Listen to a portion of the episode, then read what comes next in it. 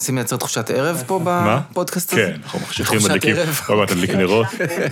קצת אה, שמנים אם ארומטיים. אפשר ברנדי, אני אשמח לי קצת ברנדי. חומרי גלם, פרק 13, ולאורח שלנו אמיר בן סירה, יש השפעה גדולה על הטלוויזיה שאתם מייצרים ורואים, הוא מנהל פיתוח התוכן של כאן 11. היי, אני פקיד. הפקיד הכי מבסוט בעולם, כן? נדבר על הדרך שבה הוא מודד תוכניות שמגיעות למסך, ספוילר, עומד להיות כאן גם דיון מעניין מאוד על הרלוונטיות של המושג רייטינג. בוא נגיד, מיליון איש מספיק לי. אני מבסוט. נגיע גם לפוליטיקה בשידור, לימין ושמאל, דתיים וחילונים, אבל גם לגברים ונשים והמהפכה שהגיעה לחדרי הכותבים ולמאחורי הקלעים. הרבצנו, הפלצנו והטרדנו את כל הסביבה כל היום. זה מה שעשינו. כי לא ידענו ש... שזה לא יפה להתנהג ככה. ונשמע גם על הקריירה המרשימה שלו, אחד מהתסריטאים המצליחים בישראל, שאחראי לכמה מהתוכניות האהובות על המסך. אני חוויתי במשך 20 שנה, פחות או יותר כל יולי, אוגוסט, התקף חרדה של מה יהיה. בדרך נשמע גם מה שואלות אותו הקומיקאיות שעובדות איתו, עדי אשכנזי ונלי תגר. איך בונים מופע סטנדאפ מצליח, וכמה קשוחה המציאות שמאחוריו. אני מאוד נשי. כן? מה זה אומר? לא, זה אומר שאני יודע לחשוב כמו אישה. אני בן שני ואתם מאזינים לפודקאסט שמפיקה טלי, חברת התמלוגים של יוצרי הקולנוע והטלוויזיה בישראל. זהו, עכשיו באמת מתחילים. חומרי גלם. הפודקאסט של טלי. אנחנו מתחילים בחפץ. מתחילים בחפץ. שאני אוציא את החפץ. תוציא אותו. הבאתי פנקס.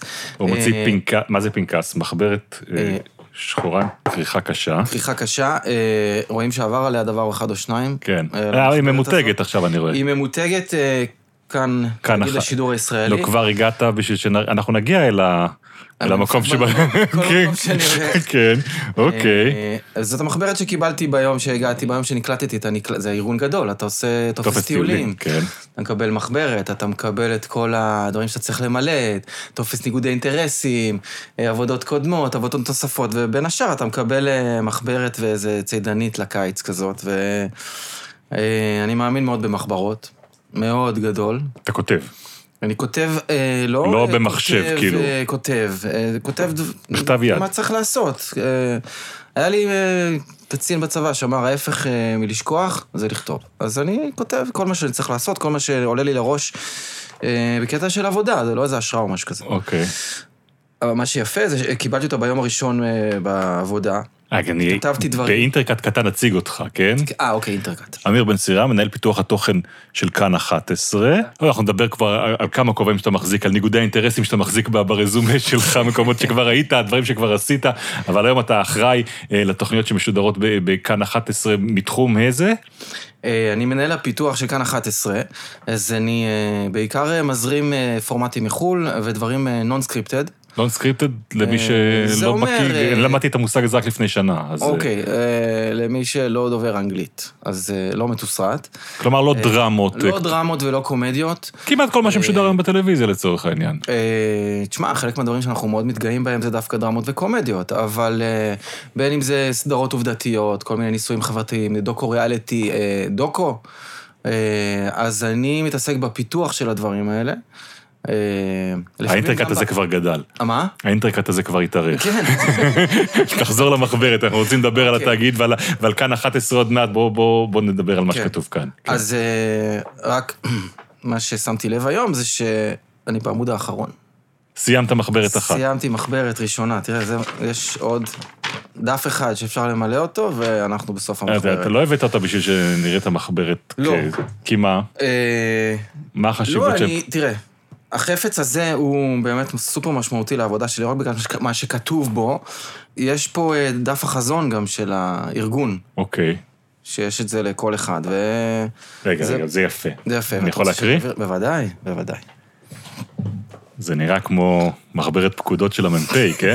משימה, שידור ציבורי רלוונטי נגיש ומעשיר, מיצוב, ארגון מדיה ציבורי חדשני, ערכי סף, רלוונטיות, איכות, נגישות, עצמאות, חזון, מנוף תרבותי לחברה הישראלית, מהות, להרים את הרף, ערכים מבדלים, מעורר, מגוון, משוחרר, מקורי. בסוף סגנון ואווירה, אלגנטי, אינטליגנטי, מושך. אוקיי, יפה מאוד, כן? כן, נכון, מישהו, יפה. מישהו ניסח חזון, כן? כן. ולמה, אבל למה זה... כי זה, למה זה פותח את זה ולמה זה כל כך חשוב לך? א', אני בן אדם שבא לעשות את העבודה, וזה סוג של אה, ה bible. אתה בא ואתה מסתכל מדי פעם, יש לנו אה, המון דברים שהם בצנרת, המון הצעות שאנחנו מקבלים, המון רעיונות שיש לנו שאנחנו רוצים לעשות. וכל פעם אתה צריך אה, לחזור אל הדף הזה או דף אחר שיש לך בראש כבר, אל סוג של אה, טמפלט של איכות.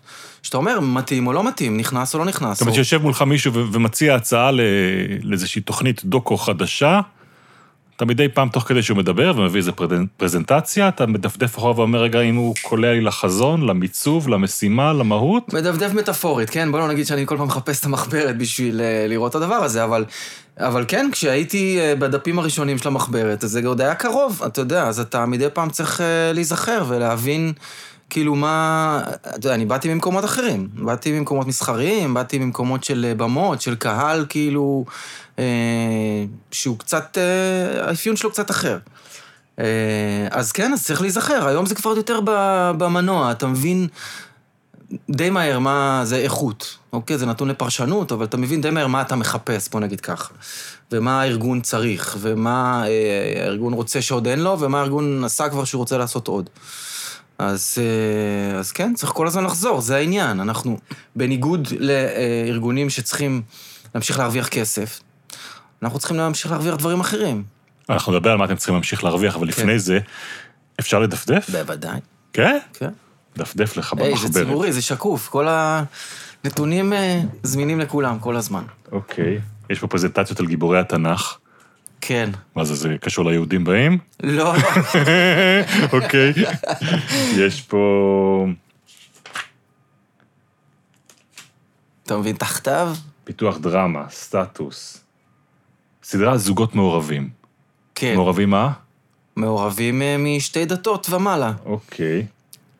לא זוכר מה אתה מתכוון סדרה על. קמפיינרים של מישהו, חבר'ה צעירים שעובדים בשביל מישהו מניאק. ככה נראית מחברת שמפתח. בוא נחשוב על איזה סדרה, זה על מישהו... רעיונות. גאולה אני חייב ולונדון. לציין שאתה בעמודים הראשונים, עוד הייתי כן, תמים. עוד הייתה גאולה ולונדון באוויר כשכתבת את הדבר הזה. בוא'נה, הכתב שלך מדהים. הוא נורא יפה והוא נשמר כאילו מאוד אחיד. כן, יש לי כתב של אה, מדריכה בצופים, אם אני ממש מתאמץ. דרמות, מתיר עגונות, אבא משתדל, קופה ראשית, סטוקהולם. תשמע, היהודים באים, טהרן, כל הדברים האלה שנמצאים פה באיזה יום חשיבה ב-18 ביולי שנה שעברה, עוד לא יודעת מה הולך להיות עם השמות האלה במהלך השנה שתהיה. אבל זה דברים, בגלל שזה דרמות, אתה צריך להבין שזה כבר הרבה זמן בצנרת. זה שזה רשום פה, זה אולי דברים שאמורים לעלות. אוקיי. אבל זה לא אומר שכשזה נכתב זה רק הומצא. זה מחברת שהיא כולה של שנה וחצי. אתה יודע כמה זמן לוקח לעשות דרמה. אבל בעצם, אם אני מנסה לקרוא את המחברת הזאת, כן. ולהבין את התפקיד שלך, כן. לפגוש אנשים שבאים אליך עם רעיונות ולהחליט מה מהם, בסופו של דבר לפגוש את המסך ובאיזה צורה? אה, אני חלק מהצוות שעושה את הדברים האלה. בוא נגיד ככה, הרבה פעמים מגיעות אליי הצעות באופן פרטני אישי, כי אנשים יודעים שזה התפקיד שלי, מנהל הפיתוח של כאן 11, אז מביאים אליי גם דרמות, גם אה, תרבות ובידור, גם אה, דוקו. אה, ואז אני סוג של גייטקיפר, אני מזרים דברים פנימה שאני חושב שהם ראויים, ואני שואל את המנהלות של הסוגות אם יש להם עניין בדברים האלה, אם אני מצאתי בזה עניין. הרבה מאוד פעמים אני חלק מהצוות שכאילו מקבל את ההצעות מהקולות קוראים. יש את כל המנגנון המטורף של הקולות קוראים. אה, ששם אני בסך הכל... קולות קוראים זה הפרסום שהתאגיז מו- מוציא ואומר, אני רוצה שעכשיו אתן חברות ההפקה, היוצרים בישראל, תגישו לי רעיון לסדרה חדשה על. כן, בתחום כלשהו, זה מכרזים בעצם, זו מילה נורא יפה למכרז, אה, שאנחנו יכולים לקבל על מכרז כזה גם לפעמים 350 הצעות בחודשיים, שצריכים לקרוא את כולם, אה, להחזיר תשובות ולהגיד להם מי מתקדם הלאה ומי לא מתקדם, הכל תוך שלושה חודשים, אנחנו מאוד מוגבלים ב... אה, כמה זמן אנחנו יכולים למשוך אנשים עד שמקבלים תשובה. אבל למי שלא בקיא באופן שבו עובד כאן 11, תאגיד השידור הציבורי, בשונה מהזכיינים האחרים שאתה מכיר, לא נקרא להם כן. זכיינים, הערוצים האחרים שאתה מכיר, שמשדרים, אתם פונים למעשה בכל קורא פתוח אל חברות ההפקה, שיביאו יוצרים- לכם את ה... ש- יוצרים בחברות הפקה. אה, אנחנו מסמנים אה, לפעמים משהו ספציפי ולפעמים משהו קצת יותר כללי, ואז מוציאים קול קורא, התאגיד מזמין אה, גופים ואנשים ויוצרים להגיש לנו תוכנית כזאת וכזאת. אה, ואז יש לנו אה, לקטורים, שהם אה, לא עובדי התאגיד, אלא הם מכהנים כלקטורים, פשוט יושבים בבית וקוראים הצעות, הם סוג של המסננת הראשונה. נותנים ציונים לכל ההצעות, אנחנו מתוך הצ- הציונים הגבוהים, אנחנו מזמינים לפרזנטציות אצלנו, ואנחנו כמובן עושים עוד, עוד סף של שיקולים ושל בדיקות של הדבר הזה, מזמינים לפרזנטציות. ומתוך הפרזנטציות אנחנו מעלים, אה, עושים עוד איזה רשת סינון ועוד פחות הצעות עולות הלאה, מעבירים את זה לאישור של נציג ציבור. מי הוא הנציג לא- הציבור? נ- אה, היום יש לנו שני נציגי ציבור, אחד זאת דינה לניר, שהיא, יש לה עבר מפואר אה, בש, בש, בשידור הציבורי, ויש לנו את אה, אבנר שביט, אה, שהוא... הוא מבקר קולנוע. מבקר קולנוע, אה, והם קוראים את ההצעות אחרי שאנחנו קוראים אותם, מקבלים את חוות הדעת שלנו ואומרים מסכימים, לא מסכימים, ואנחנו למעשה אה, צריכים לעבור גם אותם, גם הציבור, so called, צריך לאשר את ה... את התוכן שהגיע למסך של כאן 11. ממשיכים להתקדם איתם. בהמשך יש עוד ועדות אצלנו, זה גוף ציבורי, זה המון בירוקרטיה. רגע, לפני שנגיע לביורוקרטיה, אני רוצה רגע כן. לדבר עליך, כי אני אציג אותך, שוב, אמיר בן סירה, מנהל פיתוח התוכן של כאן 11, אבל זה הטייטל של השנתיים האחרונות, כי אם נלך יותר מ-20 שנים אחורה, אתה יוצר של, של תוכניות מאוד מוכרות אה, בטלוויזיה הישראלית, תמיד בתחום אה, ממשק, תמיד, תמיד התוכניות היותר אה, קומיות. כן. אם נדבר על, על תוכנית שאולי אתה הכי מזוהה איתה, אה, זה התוכנית של עדי אשכנזי. מה זה השטויות האלה? לפני זה יש את ארץ נהדרת שאתה כותב בה, את מועדון לילה של ארז טל, את חלומות בהקיציס, אה, ליצפן, עוד כתבת את התוכנית אה, שהייתה בזמנו בהוט. כן. כן.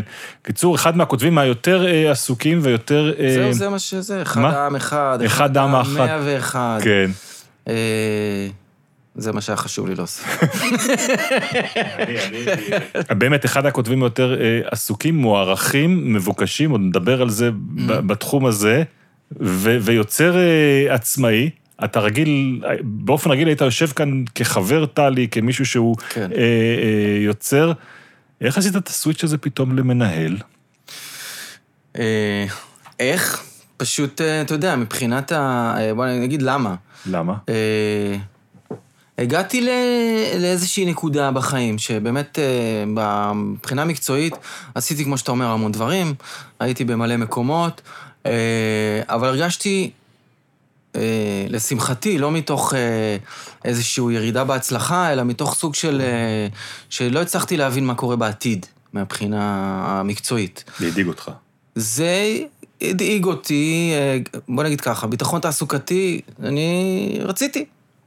ביטחון תעסוקתי במקצוע הזה אין. אתה לא יודע מה באמת יכול להיות. אה, מתי ייכנס אותו? אני, תראה, אני חוויתי במשך 20 שנה, פחות או יותר כל יולי, אוגוסט, התקף חרדה של מה יהיה. ומתי העבודה הבאה תיכנס. ומה יהיה אה, עם האיש שנגמרה ועוד לא קיבלנו את הצ'קים. ואתה יודע, גם... כי עושים סדרה כזאת שמדברים עליה וכולם רואים אותה של עדי אשכנזי לצורך העניין בקשת, אבל אתה יודע שהיא צולמה כבר לפני שנה בערך. היא על המסך חודשיים, עבדת עליה שנתיים, כן. וסיימת להיות משולם עליה לפני חצי שנה. ואתה לא יודע בכלל אם מזמינים עונה נוספת. אתה לא יודע. ולפעמים מזמינים ועדיין זה לא קורה. לפעמים, לפעמים לא מזמינים ובכל זאת זה קורה. אין... ומה, וקשה לך לחיות עם החוסר ביטחון התעסוקתי הזה? היה לי אה, קשה. obviously, הסתדרתי עם זה, כן? כי האנשים מהצד אמרו לי, בסדר, כל שנה אתה מספר את הסיפורים האלה ואתה מראה את הלחץ הזה, אבל בסוף זה בסדר. אבל אני פסימיסט מטבעי, והבנתי שמתישהו אולי זה לא יהיה בסדר, ואני גם רואה, אתה יודע, אה, קומדיה, הרבה פעמים זה גם עניין של צעירים. אוקיי. הרבה פעמים, אתה רואה, השוק כל הזמן מייצר כישרונות אה, חדשים, והם לא באים מהצד של המבוגרים, הם באים מהצד של וזה הצעירים. גם חרדה שפתאום אתה אולי תמצא את עצמך מגיע לרגע שתהיה פחות לא רלוונטי? רלוונטי, ברור, ברור, זה לא קרה. אוקיי, אני עשיתי ב... בשנה האחרונה שעשיתי דברים, עשיתי דברים שהם היו סופר רלוונטיים, עדיין. אה, אבל גם באמת רציתי להתפתח. לא רק שלא רציתי להישאר מאחור או כל מיני דברים כאלה, באמת רציתי להתפתח. הבנתי שיש לי עוד הרבה שנים אה, לעשות ולהתפרנס. הרגשתי דגדג לי גם בפנים שאני יכול אה, להיות שותף של המון יצירות והמון יוצרים, כי באופן טבעי, לאורך כל השנים. עזרתי ולימדתי, ובאו אליי, ופתרתי בעיות, וזה, הרגשתי שאני יכול טיפה לצאת מהמקום של המקלדת, ולעבור לאיזה משהו קצת יותר של החדר פיקוח, נקרא לזה, מגדל הפיקוח. אני מבין את, ה, את הרקע הזה שבו אתה אומר, אני מגיע למקום מסוים, מגיע מסוים, אני חושב אה, כלכלית, אבל מעניין אותי אם גם כן ב, בתוכנית קריירה שלך, ידעת שיהיה רגע שבו תעבור לכובע הזה, לכובע של מנהל. לא הייתה לי תוכנית קריירה מעולם. כשאנחנו נפגשנו בחוג לקולנוע וטלוויזיה בשנת אה, 93, כן. כן? טוב, זה המקום גם לגילוי נאות, אבל גם להגיד שלדעתי הפעם האחרונה שישבנו לנהל שיחה כזאתי, הייתה בבניין מקסיקו. מאוד יכול להיות. ולא, ובטח לא דיברנו על הדברים האלה. לא, לא, לא, לא דיברנו על כן, הדברים היינו האלה. אז, כן. שכבנו בבוץ בפי גלילות וצילמנו סרט. זה נראה לי מה שהשיחה האחרונה שלנו. עוד מעט 30 שנים, כן. כן. טוב, אז אני הגעתי לשם בטעות. לאן? לחוג לקולנוע וטלוויזיה. אני אה, רציתי ללמוד משפטים, אבל אתה צריך לרשום גם עדיפות שנייה, במידה והיה לך ציון לא מספיק גבוה למשהו, אז אני כתבתי גם קולנוע וטלוויזיה עדיפות שנייה, והתקבלתי רק לזה, כי לא היה לי ציון מספיק גבוה ל, למשפטים. הכל בטעות. או שלא בטעות, אבל בוא נגיד לא מתוכנן. אה, גם פה יש שיחק העניין הזה? רצית את הקריירה של משפטים, עורך דין, משהו בטוח, וקולנוע זה היה אני איזושהי... בא מפתח תקווה, אני לא, לא ראיתי אומנים ברחובות ואנשים של כאילו, כן, יודע, אבל רשמת קולנוע ב- בטופס, בגלל רם. אלמוג. אוקיי. הוא היה איתי בצבא, ושאלתי אותו מה הוא רושם, הוא אמר לי קולנוע וטלוויזיה, אמרתי, או, נשמע לי נחמד, אני גם ארשום את זה עדיפות שנייה כדי שיהיה איזה... אז גם איתו נפגשנו שם בסופו של דבר. אבל אני מושפע. איך אומרים, הצעירים היום, נכון? יא מושפע. אז אה, לא משנה, בסוף הנחל זורם לים, כן? הגעתי למקום הנכון לי, אחרי הרבה מקומות לא נכונים לי, הגעתי למקום הנכון לי. הייתי בצבא שש שנים, שזה היה כאילו דיטור מטורף. מה לא עשית קשור. בצבא? הייתי בחיל הים, עשיתי קורס חובלים, השתחררתי בדרגת אה, רב סרן, קצין קרבי. שום קשר למה שאני מתעסק היום ומה שאני עושה היום, לא ברור מה... אני יכול גם להעיד כן. שאין שום קשר למה שהתעסקת רוב השנים בטלוויזיה לבין מה שהתעסקת בחוג לקולנוע. אני זוכר אותך כבמאי, אני זוכר אותך כעורך, אני זוכר אותך כאיש נכון. של תכנים, זאת אומרת, תמיד היית טיפוס, כן? היה, היה כיף לבלות איתך ולשמוע את הבדיחות פה ושם, Mhm. אבל לא חשבתי שלשם את תלך. אז כמו שהבנת, גם אני לא חשבתי שלשם אני אלך. כן, הייתי במאי, אה, הייתי עורך, אבל אה, אני לא באמת במאי בנשמה. במאי זה אומן, אוקיי? זה בן אדם שהוא חוד החנית, הוא לוקח על עצמו, הוא קם בבוקר, הוא יודע מה הוא רוצה לעשות. אם הוא לא, שלא יהיה במאי, אוקיי? אתה לא יכול להיות במאי שאומרים לו בוא תעשה את זה, בוא תעשה את זה. צריך לדעת מה אתה רוצה לעשות. אני לא באמת אה, מהסוג הזה, אוקיי? אה, לצורך העניין, ב- במקצוע שלי, של התסריטאי, אז יש אנשים שהם כאלה, יש לך את אה, חמיצר ואת סיגל אבין ואת אה, אורי גרוס. כל האנשים האלה שהם מכונות אוטונומיות שקמים בבוקר עם רעיונות ויודעים בדיוק מה הם רוצים לעשות ולכתוב ואיך לעשות את זה, ומביאים את זה גם למסך בסופו של דבר. אני לא, אני בצוות. אני, קוראים לי אני בא. אוקיי. אוקיי? זאת אומרת, אני... אה, אה, אני מוטי, אני לא מיקי. בסדר? לצופינו הצעירים, אנחנו... שלא יהיו... הרואסטי וברקוב, כן. אוקיי. אה, אז... ו- והגעתי בסופו של דבר למקומות האלה של אה, אה, להיות בצוות בתוך, ה- בתוך המעגל התמיכה הקרוב הזה, של מספר שתיים, אה, של הדבר הגדול יותר, ששם אני מרגיש הרבה יותר נוח. אה, ומתוך זה אה, נסחבתי לקומדיה, כי בקומדיה תמיד יש את הקומיקאי. אוקיי. רגע, יש את הקומיקאי שהוא, he runs the show, אתה מבין? אתה לא אה, אה, בתור הכותב או בתור הבמאי של הקומיקאי שהוא בשפיץ של הדבר, אה, אתה, אתה בקו השני של, ה, של האש, אוקיי? אתה אה, תומך לחימה, נקרא לזה. אז אה, אה, היה לי מאוד מאוד נוח אה, ב- ביום שגיליתי את הקומיקאי, שזה היה פרידמן בהתחלה, טל פרידמן. טל פרידמן, אחר כך מיד אחרי זה זה היה גם יצפן. אה, עבדתי עם שניהם לא מעט שנים, עם יצפן יותר. אצל יצפן התחלתי בעצם כותב זוטר שנתנו לו צ'אנס, כאילו בוא תראה מי אתה יודע, ואחרי 400 תוכניות הייתי הכותב הראשי של התוכנית. זה היה מעגל אה, מקסים. אה, ומשם, כן, זה עבד, אה, זה עבד ככה, להיות אה, אה, עם הקומיקאים, שזה תענוג גדול, באמת, זה, זה פשוט מדהים. תסביר לי רגע את ההבדל בין להיות הכותב לבין להיות הקומיקאי. כשאתה כותב לקומיקאי, אה, אז יש לך, יש לך קולות בראש. כל התסריטאים יש להם קולות בראש, כן? אבל כשאתה כותב לקומיקאי, יש לך קול נראה לי די ברור בראש, של דמות שאתה מכיר את האינטונציות שלה, את הפאוזות שלה, את כל ההוראות בימוי של הדבר הזה, ואתה אה, יודע מה היא רוצה להגיד. לפעמים זה מה שאתה רוצה להגיד, אבל לא תמיד זה מה שאתה רוצה להגיד, אבל אתה כבר מבין את הדבר. אה, ואתה פשוט אה, כותב את המילים שאמורות להצחיק אותו, קודם כל. אחר כך את הקהל גם, שמקבל את זה דרך הקול שלו. אה, ובדרך כלל מצחיקות גם אותך? הרבה פעמים אתה צוחק מהרעיון, אתה לא יושב מול המקלדת ומתפקע מצחוק ממה שכתבת, זה לא קורה. זה לא באמת קורה. אבל גם התהליך של הכתיבה הוא לא כזה סטרילי, זאת אומרת, זה לא שאתה יושב בבית, כותב, ואז אתה שולח... התהליך של הכתיבה, כשאנחנו קוראים לזה כתיבה, זה מירכאות, אנחנו יושבים תכלס באותו חלל, הקומיקאי והכותב או הכותבים, והם מדברים, מג'מג'מים כאילו, ואז יצא לך אה, אה, תיבה, אתה ישר הולך וכותב אותה, ורושם אותה על הדף, זה ממש ככה. יצא משהו נחמד, בוא נעצור שנייה, נכתוב את זה, בין אם זה במחברת, בין אם זה על המקלדת.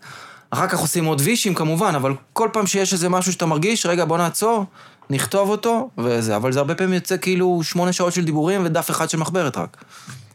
אנחנו עושים משהו אה, בפודקאסט הזה שהוא אה, קצת מיוחד, אמור אולי אפילו להפתיע. אה, אנחנו מבקשים מאנשים שעבדו איתך בממשקים, או שעובדים איתך בממשקים שונים לאורך הקריירה, להגיע לפה בלי בגדים. להגיע, כן. אבל כדי שתזכה, לפני זה אתה צריך לעשות משימה. לא, הפורמט שלנו קצת פחות משוכלל.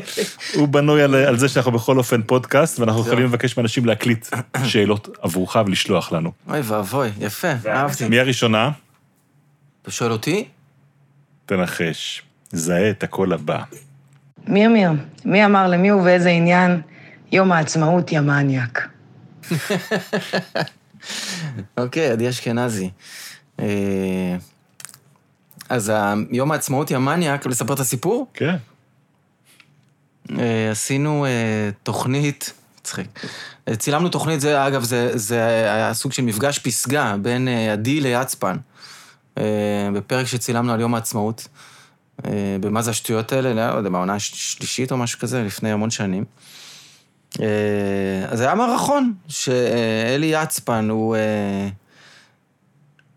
אפילו לא מצליח להיזכר מה במכון, לא משנה, הוא צועק, מה אלי יצפן עושה? הוא יודע לצעוק הכי מצחיק בארץ. אז uh, הוא מנסה להשיג איזה משהו בטלפון, והוא צורח לתוך האפרכסת, יום העצמאות, יא מניאק, הוא מחרב את כל החגיגה תוך כדי uh, שהוא מנסה באמת לחגוג אותה, ועדי שמה, כאילו, בא לה למות, נורא נורא נבוכה מה, מכל הדבר הזה. Uh, וזה השתרש כביטוי אצלנו, אנחנו אומרים אחד לשני, יום העצמאות, יא מניאק, לא יודע, פעמיים בשבוע, לא ברור אפילו מתי, אני אנסה להבין מתי זה משתלב במשפט, אני אחזור אליך. איך נולדה התוכנית שלה, של עדי אשכנזי? התוכנית שלה נולדה מתוך זה שהרגשנו שאנחנו צריכים אה, להתפתח עם הפינה שעשינו אצל יאיר לפיד. זאת אומרת, עשינו במשך שתי עונות אה, יאיר לפיד, שם עדי התגלתה בעצם. אה, היא הייתה קיימת ונוכחת אה, בקאמל ובכל מיני במות כאלה נורא קטנות, בגיל 17, 18, 19. כמעט חשבה לפרוש מהמקצוע בגיל 23-4, ואז אה, היא קיבלה צ'אנס לעשות שם אודישן. מיד אחרי שהיא עשתה את האודישן המוצלח, אז דני וסלי, המפיק של יצפן, כשעבדנו ביצפן אז, בא אליי ואליאור ואמר לנו, יש איזה סטנדאפיסטית שעשתה אודישן אצל יאיר לפיד, בואו תראו את האודישן, אנחנו אהבנו אותה, אה, ואנחנו שבוע הבא אה, מעלים את הפינה הראשונה. אה, עוד לא כתבתם לה, לא הכרתם אותה. לא הכרנו אותה, לא שמענו את השם גם מעולם. אוקיי. ולא ראינו את הפרצוף, ולא... כלום, הכל היה חדש, ממש אה, זה. וזו הייתה אהבה ממבט ראשון. גם אנחנו, כשראינו את ה... את האודישן הזה, את הטסט הזה, מאוד התרשמנו לטובה, ואמרנו לו, יש עם מה לעבוד, כן, יש עם מה לעבוד. באים קשוחים כמו גברים ולא מתלהבים. וכמה הייתם אז? אה, מאוד מבוגרים, אני חייב להגיד. אני הייתי אז בן 32, לא יודע, 31, מה, יש עם מה. לעבוד, כן. כן. אה, ואז כמובן מיד נפגשנו, וזה זה טס. ישבנו, כתבנו את הפינה הראשונה, הרגשנו שזה הולך. נפגשנו כל שבוע, אה, הכ- הכל היה אחר אז, אוקיי? זה היה שנות ה... תחילת שנות האלפיים. יכולת אה, להתפרנס מעבודה אחת. לא היית צריך כאילו להרוג את עצמך ולהביא גם מפה וגם מפה וגם מפה. ישבנו שלושה ימים בשבוע או משהו כזה, על פינה אחת שלה ביאיר לפיד של חמש דקות. אה, ולא, לי לא היה ילדים אז בכל מקרה, גם לה לא היה, הרבה שנים אחרי זה גם עוד לא היה לי ילדים ולא לה.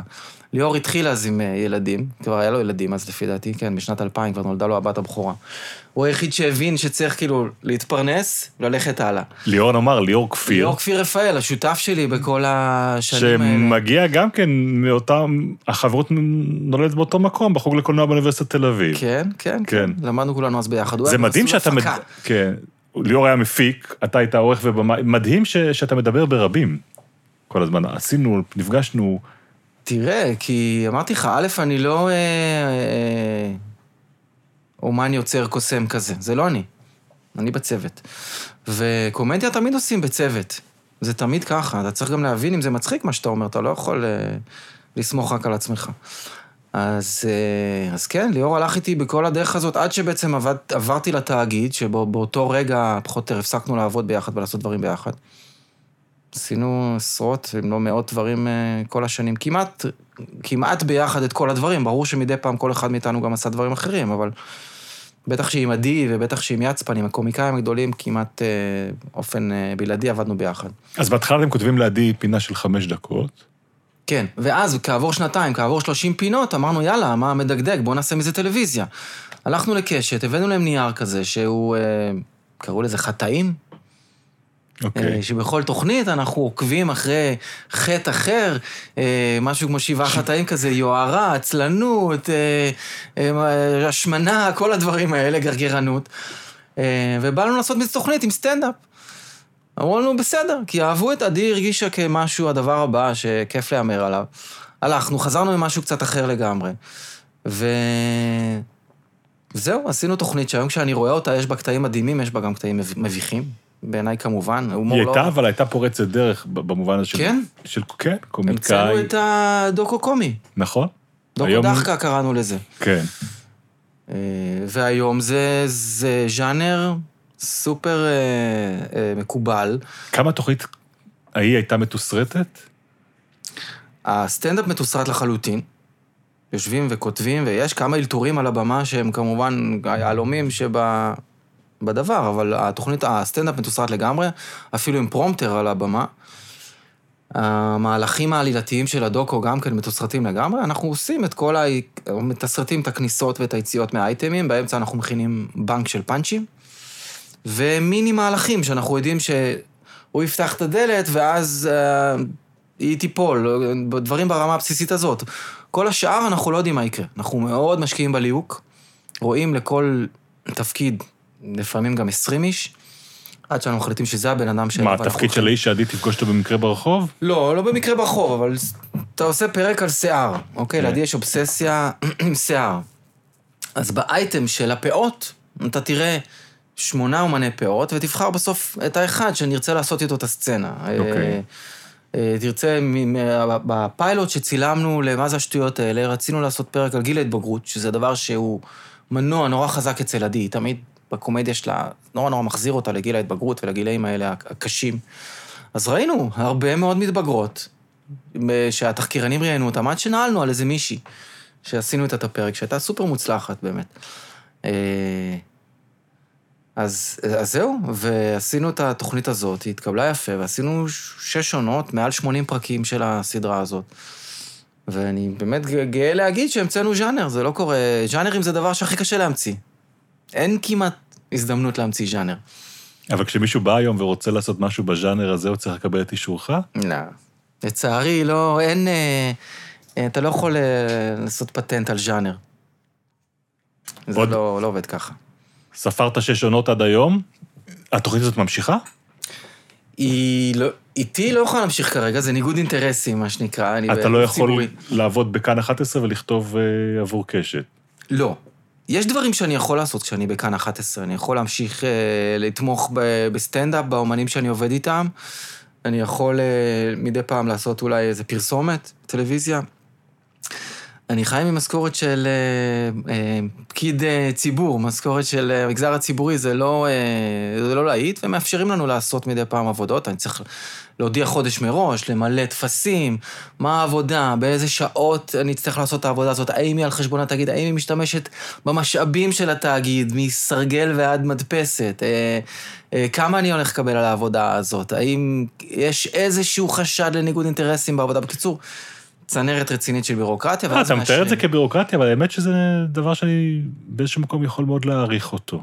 אני מאוד מער... תראה, אני בן אדם סופר מערכתי, תמיד הייתי. מיומי הראשון, הייתי שש שנים. שש שנים בצבא, כן. בדיוק, אתה ישר הלכת לשם, כי זה נכון. עד היום אני לא מאלה שיגידו, אה, בירוקרטיה, וזה", אני מה, מה, מבין את הדבר. אני מבין, אה, אני אוהב קומוניזם, אני מבין את המנגנון, אני אוהב את המפלגה, אין לי בעיה עם הדברים האלה. לא, אני אגיד לך גם אחרת, אני, אני גם, יצא לי לעבוד ברשות השידור, ו, ועוד יותר לשמוע אחר כך סיפורים על, על איך התנהלו עם כספי ציבור מאוחר יותר, ו, ובהחלט, אה, כשאנחנו מדברים ואנחנו באים בטענות לפוליטיקאים ולאחרים על האופן שבו הם מתנהלים בקופה הציבורית, או שעל על שחיתות כזאת או אחרת, אז חשוב גם כן להקפיד שבתוך המקומות שבהם אה, אנחנו עובדים, וש... ש... שיש לנו נגיעה כן. לדברים האלה, הדברים יישמרו. אז בוא נגיד, האינטונציה שעשיתי את הקטע הזה עכשיו, על כמה זה קשה להוציא אישור לעבודה אחרת, היא לא קשורה לאיך אני... מה אני חושב על זה באמת. עשיתי לך קטע סטנדאפ על כמה זה קשה לעשות כן. עכשיו אה, אה, עבודה נוספת, אבל אני, אני סופר חושב שזה מה שצריך להיות, ככה צריך לעבוד הדבר הזה. אה, ובאמת הגענו למקום אה, שהיינו צריכים אה, לייצר רפיוטיישן חדש. אוקיי, היינו, ב, ב, אה, התאגיד הוקם על חורבותיו של ארגון סופר בעייתי, ולא ניכנס מה זה אומר, אבל אתה יודע בדיוק מה זה אומר.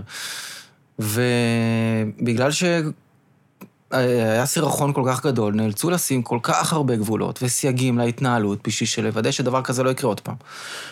ואין סיכוי שזה יקרה יותר, אין סיכוי. אני אומר לך את האמת, זה ארגון כן? טהור. בוא רגע נשאל את השאלה לגבי העניין הזה, כי הארגון הזה נמצא עכשיו מאוד מאוד בפוקוס. מהמם.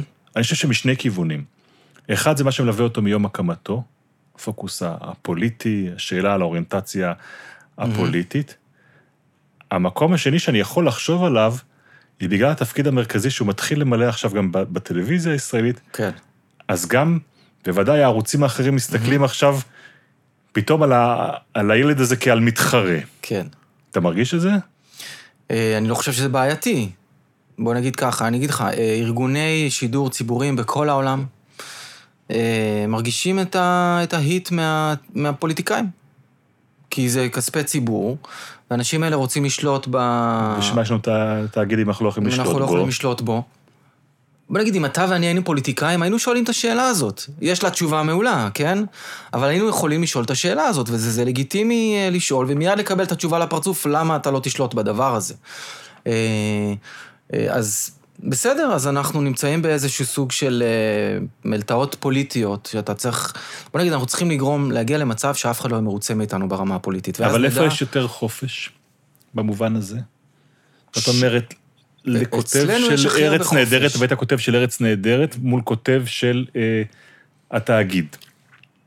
אצלנו יש הרבה יותר חופש. יותר חופש? בוודאי, בוודאי. בכמה, בכמה היבטים. בהיבט הראשון, א', בכל מה שקשור למסחריות. אני יכול לעשות בדיחות על קוקה קולה, על שיכון ובינוי, על מי שאני רוצה, על, ועל תשובה. כן, אבל המציאות הישראלית, מה לעשות, היא לא... בסדר היום הציבור הישראלי, קוקה קולה תופסת מקום אה, פחות לא, משמעותי מאשר נכון. נתניהו. נכון. אז בוא נגיד ככה, על, אין, אה, המציאות מראה שאת כל הדברים שאנחנו אמרנו על פוליטיקאים ועל הפוליטיקה, אה, הם הרבה יותר רחבים מאשר עושים בערוצים אה, מסחריים. בין אם זה אה, לצד הימני של המפה, אוקיי? זאת אומרת, סאטירה שהיא ימנית, שזה משהו שאין אותו בערוצים האחרים. אה, ובין אם אתה זה... יודע שיש אנשים שבכלל שואלים אם מה זה אומר? אם יש אז- דבר כזה סאטירה ימנית. כן, יש לי תשובה גם, כן. מה זה. כל מי שהוא לא תומך נלהב של ביבי, אה, אין לו בעיה לעשות סאטירה ימנית גם. זאת אומרת, לתקוף את פעולות המ- הממשלה, אה, שטוענת שלא עושים אה, מספיק כדי אה, אה, להשתלט על ארץ ישראל אה, כפי שהיא הובטחה לעם ישראל. אה, כל מי שהוא לא אה, אה, צוחק, כל מי שחושב שאפשר אה, לצנזר יותר את השמאל ולהשתלט יותר על בתי המשפט, אפשר לבקר את הדבר הזה גם מצד ימין, אין שום בעיה. ברגע שאתה תומך נלהב של ראש הממשלה, אתה לא יכול לעשות סאטירה. אבל היום מי שלא תומך נלהב של ראש הממשלה הוא שמאלן. זה מה שראש הממשלה אומר. אז אה, בקיצור, אין לנו בעיה לעשות. ומצד שני, לפעמים אני רואה אה, מערכונים של היהודים באים, כן. שהייתה עכשיו סערה גדולה אה, סביב. התוכנית הזאת, וכמובן, אה, כן, הרבה קולות של אה, מחאה, מכתבי נאצה, כל מיני כן. דיבורים אה, קשים כאלה.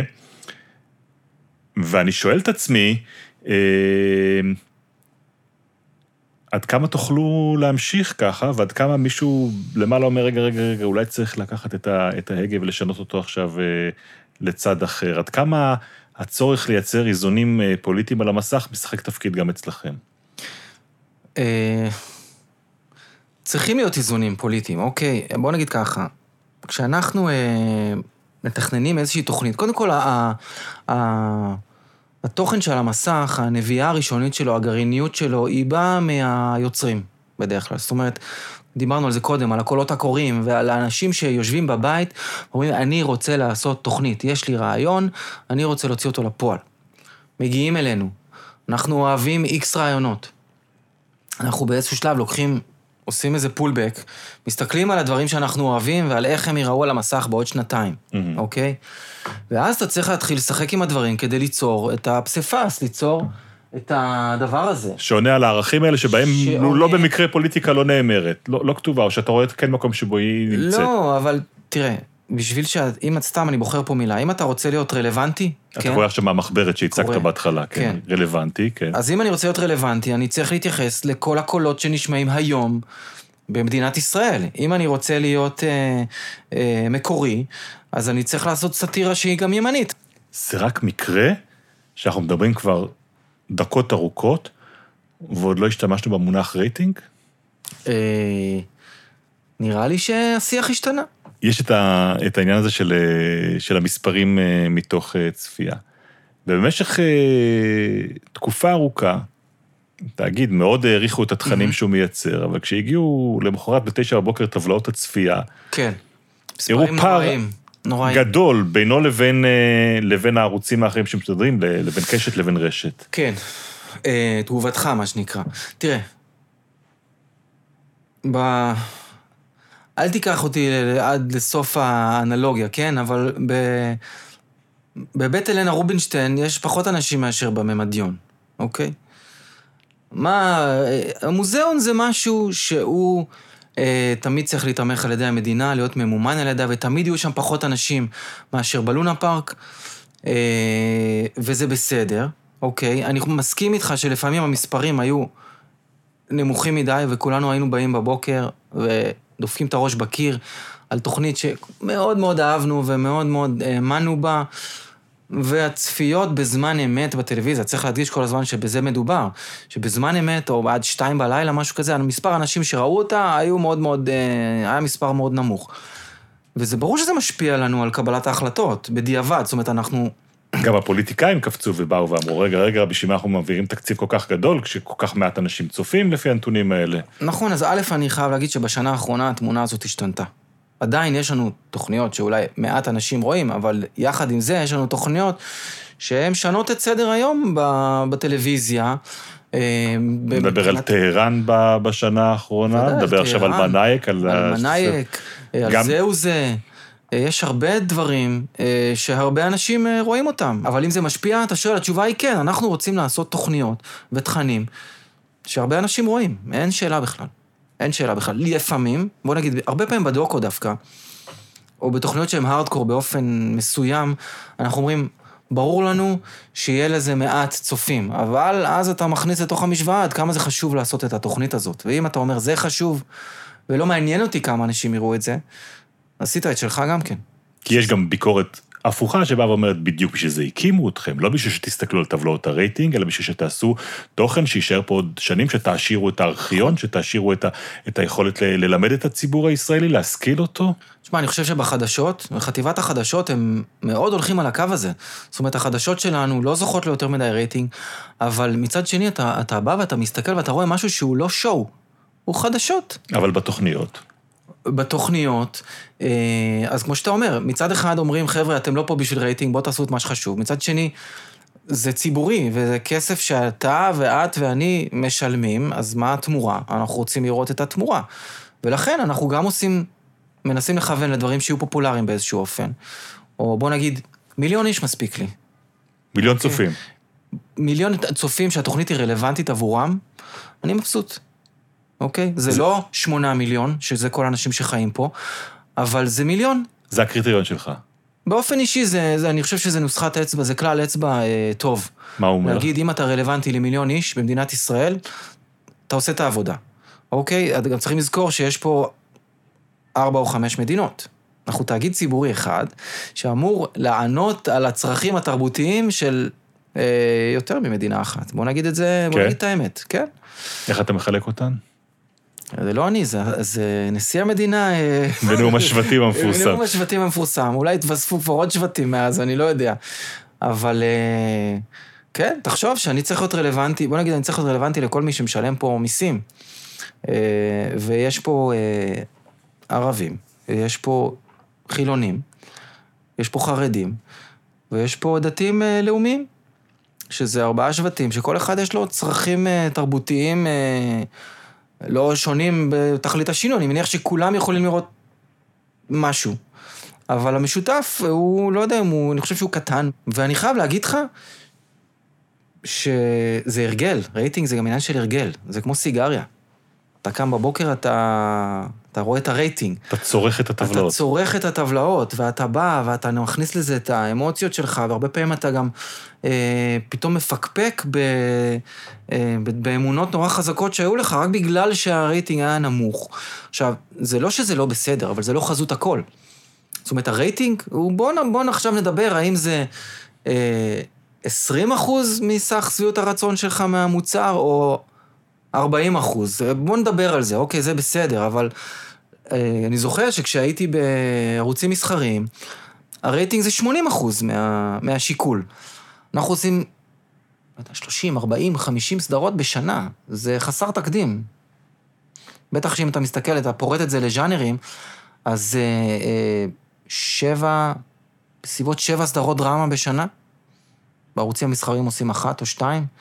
דוקו, אני בכלל לא רוצה להיכנס איתך לכמה דוקו אנחנו עושים, שזה כאילו אה, דוקו ו- ו- וסדרות עובדתיות פי עשר ממה שעושים בערוצים האלה. אז אנחנו כל הזמן חייבים להזין את המפלצת הזאת של התוכן שמתקדמת ומתקדמת, ואין הנחות. ואנחנו גם לא מרגישים שעושים, אנחנו מצטמצמים במה שאפשר. היי, אני פקיד. הפקיד הכי מבסוט בעולם, כן, אבל אני, אתה יודע, אנחנו בסופו של דבר... נשמע שאתה כמעט מאושר מהטייטל הזה. כי אתה יודע, זה... באמת אין הרבה הזדמנויות להיות אה, במקום כזה, שהוא אה, עם טייטל נורא נורא רציני ומושרש עמוק בהיסטוריה הבירוקרטית, ועם... עם... אה, טייטל, ממש טייטל. אבל לשמחתי אני גם מתעסק במלא דברים מטומטמים, בגלל שאני עושה גם בהומור. אז, אז אתה... זה מהמם, זו סתירה מובנית בתפקיד, שאני מת עליה. אני רוצה שנספיק להגיע לעוד דבר שאתה טוב. עושה אותו, ונעשה את זה דרך אה, עוד שואלת, ששולחת לך שאלה. נלי תגר. אמיר, מה המצב? אמ, בעצם אני חושבת שהתחלנו את הקשר אה, לפני יותר משלוש שנים. כבר אה, התחלתי לחזר אחריך, שתעזור לי לכתוב הופעה, שנכתוב אותה ביחד. השאלה שלי היא מתחלקת לשתיים. קודם כל, בהתחלה כמובן לא רצית, ו... למה לא רצית להיכנס לכתוב מופע חדש? בסופו של דבר כן התרצית, ואם היום במרחק הזמן, ואחרי שבאמת אה, כתבת הופעות להרבה אומנים, שחקנית, היא לוקחת את אתה הזמן. יכול אה, כן. להצביע על איזשהו תהליך שקורה לכולם, זאת אומרת, באמת אה, שלבים בדרך שעוברים אותם כולם, או שאצל כל אחד בעצם זה תהליך אחר. וכמה זמן לוקח להעמיד מופע, וכשאתה מלווה את זה, איך מנקודת המבט שלך המרחק מהרעיון והרצון לכתוב מופע יחיד, סטנדאפ, עד אה, לביצוע שלו, לביצוע המצוין שלו, בוא נגיד ככה. זהו, זאת שאלתי. מה זה שאלתי? זה הפודקאסט של נלי תגר, אנחנו עכשיו מתחילים לערוך אותו. האמת שהיא שאלה אותך כמה שאלות מאוד יפות. כן. נורא הפתיע אותי שהגיעה השאלה הזאת, כי אני את הדמות של נלי תגר מכיר רק מ... עכשיו גם אני שומע את התוכנית רדיו. רדיו שלה עם אה, לירון ויצמן, והכל כזה קפיצי וקליל ובצחוקים וזה, ופה פתאום... או כן. שדפנה העורכת שלנו צריכה לתפוס אותה באיזה שעה מאורהרת כזאת, או שנחשף מה שאתה מכיר אותו. הצד שאנחנו לא מכירים לא, אותו אישה רבת מהקומיקאים. פנים, אין ספק, היא ידעה בכל, וכל במה, אה, באמת, יש איזה עשר במות שונות שהיא יכולה להיות עליהן. יש לה גם טור בעיתון, והיא גם מופיעה בוועדות הכנסת מלפעמים, והיא אה, עושה ויכוחים פוליטיים בפייסבוק עם אנשים סופר קיצוניים ומפחידים. זה, באמת, מדובר ב, בפנומן. אני חושב שגם השאלה היא קצת אה, באה לעקוץ אותי. כן, למה? לא, אני, תשמע, אנחנו גם... מה, היא חזרה אחריך? לא, היא באמת חזרה אחריי. כן? היא מספרת סיפורים קצת יותר קיצוניים מה, מהאמת עצמה, שהיא חיכתה לי ברחוב, והיא עשתה לי stalking עד שהייתי מוכן לדבר איתה, והיא בונה איזה נרטיב כזה של... אה, אה, הצליחה לה, להשיג אותי כדי שאני אכתוב את המופע. לא משנה שפנתה אליי ולא כל כך הייתי פנוי, אה, אה, באמת כי אני חושב שהייתי תוך כדי צילומים עם עדי. אה, כמה ו- זמן זה דורש ממך כדי לכתוב למישהו מופע סטנדאפ? שלוש שנים. מה? מה אתה חושב, אדוני? צא מהחנות. לא, תראה, לכתוב מופע סטנדאפ, היא גם מדברת, היא שואל- שואלת פה שאלה אה, על התהליך של הדבר הזה. אז אה, בשביל ששעה וחצי אתה תשב באולם ותצא מבסוט, אני צריך לעבוד שלוש שנים. לפעמים גם יותר. שלוש שנים? כן. כן. מה? מה תראה, מה התהליך? אני לא מכיר אותו כזה. בכלל. אז אני גם אענה לשאלה שלה. המרחק הוא מאוד מאוד קצר בין הגרעין שאתה מזהה אותו, כאילו היא שאלה על התוצאה הסופית, איך היא כאילו משליכה על ההתחלה ועל הגרעין של הדבר. בגדול, אם יש לך את זה, יש לך את זה. או בוא נגיד ברמת הידיעה, אפשר לראות עליך משהו שהוא אה, נכון ביום הראשון שהתחלת לעשות, אה, והוא ישמש אותך וישרת אותך גם ביום האחרון שתעשה את ה... אתה אומר על הדמות של הדבר הזה. הקומיקאי שעבורו אתה כותב. הדמות והסוג של העמידה על הבמה והמוטיבציה, ותראה, זה אפס או אחד. כמעט, אוקיי. זה כמעט אפס או אחד, אוקיי? זאת אומרת, יש... אה, יבוא אליך שחקן טוב, אבל לא נעים להגיד. להיות סטנדאפיסט, תראה, אני, אה, אני אומר לסטודנטים שלי שאני עושה אה, קורס של סטנדאפ בשח"ם, ב- כן, בשח"ם. השיעור הראשון הוא, אני עושה להם על לוח, אה, על לוח מחיק כזה, אני כותב סטנדאפיסט בצד אחד ושחקן בצד שני, והולך איתם, מראה להם שלב-שלב, שזה שני הפכים מוחלטים אחד של השני. מוחלטים. להיות שחקן ולהיות סטנדאפיסט, זה לא שאי אפשר להיות גם וגם, אבל אתה צריך להכיל בתוכך את הסתירה המאוד מאוד אה, גדולה הזאת. מה? כל מיני דברים. בתור סטנדאפיסט, אתה האדם הבודד ביותר בעולם, אוקיי? זה תפקיד כאילו אה, אכזרי. אתה עומד על הבמה, אתה מביא את עצמך, לא את המחזאי. אתה, אין לך קאסט של שחקנים להישען עליו, אתה לא יכול לנוח רגע. אתה, אה, בניגוד לשחקן שמופיע על במה, אם האנשים מתרגשים, אתה לא יודע את זה במיוחד, אתה זה, אבל אם הם לא צוחקים, אתה יודע אבוד. כל חלקיק של שנייה שבו לא צחקו, וכל פאנץ' שרצית שיצחקו ולא צחקו, אתה מיד יודע. אתה נשפט אה, במופע סטנדאפ משהו כמו 200 פעם. בהצגה אתה נשפט פעם אחת, על איך היית בהצגה. לא על אה, אלפי רגעים. בקיצור, ויש רשימה ארוכה של סיבות למה זה ההפך, אז זה לא באמת כמו להיות שחקן. אה, אבל כן, יש משהו.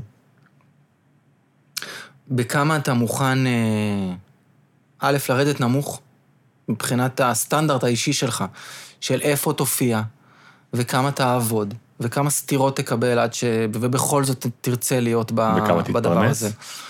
כן, בוודאי, בוודאי. אה, אתה לא תתפרנס. הרבה מאוד זמן. לכתוב את המופע לוקח שלוש שנים אולי, גם כן, במקרה הטוב נראה לי. אה, אבל אה, להתחיל באמת להתפרנס ממנו, להחזיר את ההשקעה וזה, זה יכול לקחת גם הרבה יותר זמן מהדבר הזה. אתה צריך בינתיים לעשות דברים אחרים. או טלוויזיה, או בכלל בתחום אחר, או אני לא יודע מה, אבל להתפרנס ממש מסטנדאפ, כמו שאנחנו רואים את הסטנדאפיסטים הגדולים, שיש להם פוסטר ואולמות, והם באמת מרוויחים, מרוויחים הרבה מאוד. לקח להם להגיע לזה שנים ארוכות, זה לא קורה ברגע. מעבר לזה שכסטנדאפיסט אתה גם, זה לא שאתה יושב בבית ומישהו בא וכותב לך את ההופעה. אם אתה לא סטנדאפיסט שהוא גם כותב, זה מאוד קשה לשרוד. זה, זה חייב להיות אתה. זה עוד פעם בניגוד ל, לשחקן, שזה ממש לא הוא. אתה, חייב להיות אתה. אבל אני מניח שזה בדיוק הקאץ' במקום שבו זה פוגש אותך, כי יש לי הנחה שזה מאוד יקר להעסיק את שירותיך בתור מישהו שיכתוב מופע סטנדאפ לאדם שלא הולך להתפרנס שלוש שנים מהדבר הזה. אה, זה לא זול. תראה, אני שותף. בכל מופע, ברוב המופעים שאני, אה, בכל המופעים שאני כתבתי, אני שותף. להיות שותף זה גם אומר להסתכן. אדם מסתכן הרבה פעמים בזמן שהוא לא משולם. בידיעה ובהנחה ובתקווה שכשהמופע יתחיל לרוץ, אתה בתור שותף, אתה תמשיך להרוויח ממנו ל... כל פעם שהוא עולה על במה אתה מרוויח כן. נתח מסוים מה- מהמכירות. כן, כן, אחוזים, זה יש, יש משהו מאוד מסודר בתעשייה הזאת, באיך שהדבר הזה עובד. יש איקס אה, אחוז מהרווחים שמוקדש אה, לכל מי שכתב את ההופעה, וזה מתחלק שווה בשווה, או לפי חלקך היחסי בטקסט, ככה אתה תרוויח פר אה, הופעה. הכנסה פסיבית כזאת, שאם המופע רץ 20 שנה או 15 שנה, אתה תרוויח ממנו 15 שנה. אם עבדת עליו שלוש שנים והוא רץ שנה, באסה בשבילך. אתה גם לא יכול לכתוב את זה ב... בוא נגיד שעכשיו אני מפנה ארבעה חודשים מהזמן שלי, וכל יום אני אשב ונכתוב את זה. בשביל סטנדאפ צריך את מימד הזמן גם. אתה צריך לכתוב קטע של חמש דקות, להופיע איתו שלוש, ארבע, חמש פעמים בשביל להבין את הבדיחה, את האינטונציה, את הביצוע על הבמה, את הפאוזות, איפה הקהל צוחק, איפה אתה עושה גדול, איפה אתה עושה קטן, זה כי... זה באמת, זה כמו... כמו להשתיל ריאות. אתה לא... רק אחרי שנה אתה יודע אם זה עובד, כאילו, כל הדבר הזה שעשית עכשיו. אז ענית על השאלה הראשונה, אולי גם על השנייה ש- ששואלת אותך, למה בעצם כל כך הרבה זמן דחית אותה? כי מה, כי לא רצית להיכנס למחויבות לא, הזאת? לא, לא, לא, לא יכולתי לפי דעתי. אה, עניין של זמן. לא היה לי זמן. זה כי זה באמת מחויבות, זו דרך, זה לא משהו שעכשיו, אתה יודע, אני, יצא לי כבר לשבת עם סטנדאפיסטים ולייעץ להם אה, מה הם צריכים לעשות בגדול. אגב, שאתה יודע, כמעט כמו בכל תחום, זה כמעט תמיד אותה עצה. אבל לגבי השאלה השנייה, אצל כולם זה אותו דבר במובן הזה? התהליך נראה אצל כולם ככה, כמו שתיארת אותו עכשיו? אה, כן, בגדול כן. אני חושב שהתהליך הוא דומה. התהליך הוא לקחת את מי שאתה. לשייף, לשייף, לשייף, לשייף, ותוך כדי הדבר הזה להבין מה אתה רוצה להגיד. זאת אומרת, זה לא מה אני רוצה ככותב להגיד, גם, סבבה. אבל אתה חייב גם לרצות להגיד את זה אם אתה סטנדאפיסט, זה חייב לעניין אותך, אני חייב לראות שאתה אה, מתרגש, שזה מגזים אותך, שזה גורם לך, גורם לך לוויברציות הדבר, זה חייב להיות אתה גם, אני חייב בראש שלי להזרים את עצמי לתוך המוח שלך איך גם. אתה עושה את זה? אני מאוד נשי. כן? כן. מה זה אומר? לא, זה אומר שאני יודע לחשוב כמו אישה. אני עבדתי עם המון נשים, לא רק עם נשים, כן, גם עבדתי עם מופע ליצפן ומופע לאלי ומריאנו, לא רק, אבל בתור אה, אומן, בתור, לא אומן, אני לא אומן, אבל בתור כותב, בתור יוצר, שאמור לדעת, ואתה כותב מתסריט עכשיו, יש לך גם הוא וגם היא, וחייב לדעת לכתוב גם את ההיא. אוקיי? אצלי זה מאוד מפותח באיזשהו מקום, בגלל שאני... תן לי איזשהו עיקרון אחד שלא חשבתי עליו, שמה זה אומר להיות מאוד נשי באופן שבו אתה חושב. אה, שאלה, שאלה מעניינת. זה אומר אה, לדעת, בוא נגיד, כל ההצדקות שלנו בתור גברים, למה אנחנו מתנהגים ככה? לבוא ולראות, לעשות רנטגן לדבר הזה, ולראות איך אישה מסתכלת על זה, ולהגיד, זה שטויות, זה לא נכון, זה אתה סתם עכשיו בורח מאחריות, ופה אתה בכלל עובד עליי ואתה מצפה שאני אשכח. שלא לדבר על מה קורה לאישה כשהיא עומדת במעמד הזה שעולה על הבמה ורק מיקרופון לפניה מול קהל, זה גם אחרת לגמרי מאשר גבר עולה לעמוד שם מול אה, קהל. יכול להיות, כן, יש כל מיני דברים, לגברים לא כל כך אכפת איך הם, איך הם נראים. לא לכולם, דרך אגב, יש... אה, סטנדאפיסטים פחות אכפת להם איך הם נראים, אני חושב. שחקנים מאוד אכפת להם איך הם נראים, אבל עוד, זה עוד הבדל בין שחקן לסטנדאפיסט. אה, אבל כן, האנשים, הם חשוב להם הלוק וההופעה, ואיך אני נראית, וכמה הזעתי, ורואים שאני בהיריון. הם עולות לבמה בהיריון. או בהיריון מתקדם גם. וזה משהו אחר לגמרי. אתה יודע, שחקן, גבר, סטנדאפיסט, הוא לא משתנה, לעולם. מה שהוא זה מה שהוא. אלא אם כן עשה איזה תהליך רציני של אה, שינוי. כן. כן, הרזייה, כן. השתלת שיער, יש דברים, כל מיני דברים שאפשר לעשות, אבל... אה, זה קשה, זה קשה, כי זה כאילו מקצוע אה, גברי, אז יותר קשה לאישה להשתלב. זה קשה גם, לא בגלל ה image הגברי שלו, כי הבאמת שלו זה, זה לזחול בשלוליות. זה בביובים, זה במועדוני סטנדאפ, זה לנסוע, בוא תיסע עכשיו ללהבות חביבה, בוא תיסע עכשיו לכל מיני מועדונים כמו הפרה, מועדון הפרה בשבי ציון, ולהופיע ב... אצל כושי רימון, ב... ב... ב... באמת, ל-15 איש. ו... לא יודע אם היום זה נכון, אבל פעם, לגברים זה יותר קל. הם פחות מפחדים בדרכים.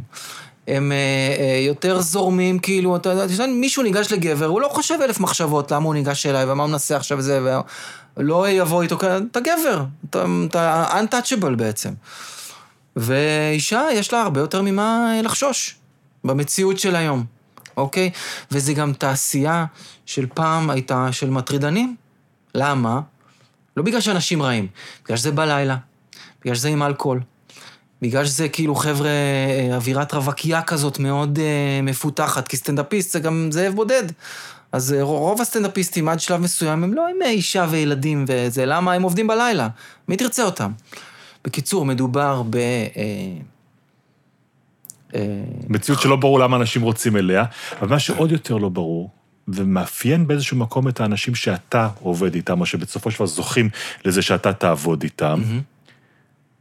הם אנשים מצליחים. הם אנשים שמגיעים מאיזשהו מקום מהמם. מצליח. אז הוא אומר, אוקיי, ליווית את עדי אשכנזי מההתחלה, ואנחנו, אבל אתה עובד איתה עם עדי אשכנזי. אנחנו שומעים עכשיו נלי תגר, שהיא שחקנית, אחת המצליחות בישראל היום, בז'אנרים פנים של שונים. הקולנוע הישראלי אוהבת לקרוא לעצמה. אוקיי, יצפן אה, אה, הזכרת קודם, ובאמת היית איתו ב- ב- בשיא הקריירה. זה לא החומרים שמהם עשוי סטנדאפ מצליחנים.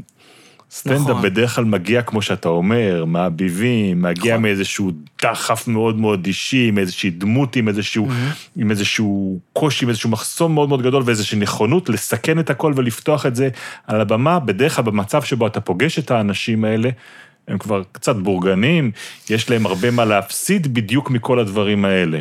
נכון. עכשיו, כל אחד יכול למצוא בעיות. גם הבן אדם הכי בורגני וגם הבן אדם...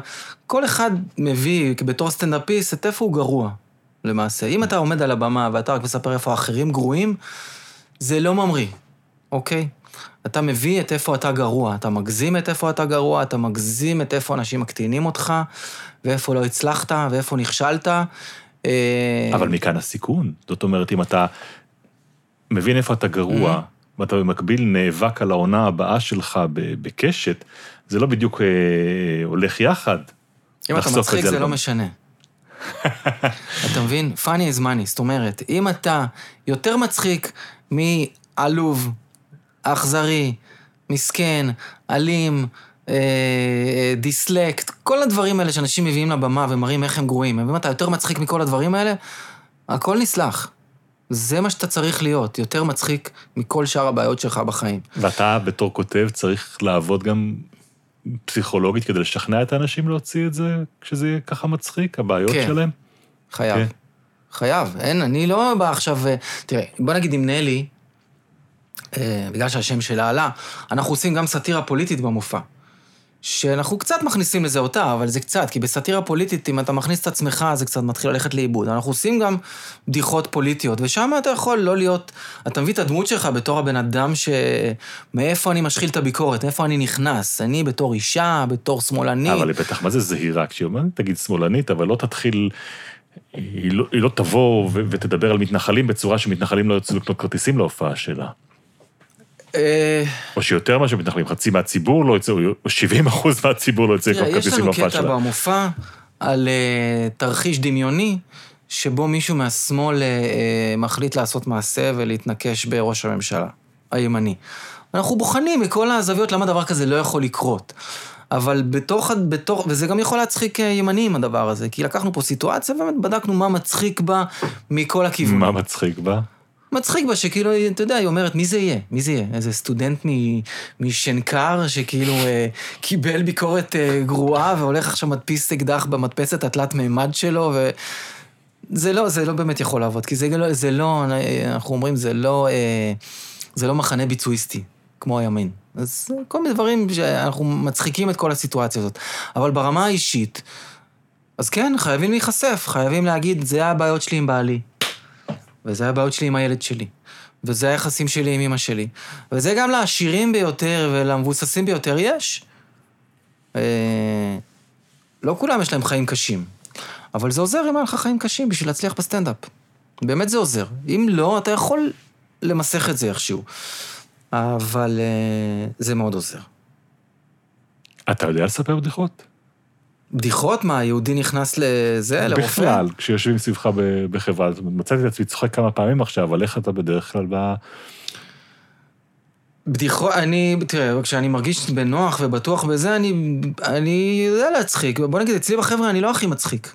יש אנשים שאני מסתכל עליהם ואני משתחווה ליכולת ההצחקה שלהם. שהם רק פותחים את הפה ואני כאילו, אה, זה. אה, זו תכונה חשובה בעיניך? מה, להיות מצחיק? כן. אה, זו תכונה חשובה מאוד. אני, אני משתדל להימנע ממנה הרבה פעמים, מלהיות אה, מצחיקן, או האיש הכי מצחיק בחדר, או האיש שמנסה להיות הכי מצחיק בחדר. א', אתה לא יודע אף פעם אם אתה מצחיק או אתה מנסה להיות מצחיק. אין לך הרבה פעמים, הרבה פעמים אין לך אינדיקציה. אה, בוא נגיד, בסיטואציה שאני נמצא בה היום, שאני עובד אה, בתאגיד, אני משתדל לא להיות מצחיק בכלל. אלא אם כן אני חייב, בוא נקרא לזה. כי הרבה פעמים זה גם אה, ביטוי לחולשה, אוקיי? הרבה פעמים, נגיד, נגיד, הדבר הראשון שאמרת היה מצחיק, אז זה איזשהו סוג של הרבה פעמים של לחפש אה, עמדת כוח. לראות איפה אני עכשיו אה, יכול להיות חזק ולהחזיק את החדר וזה.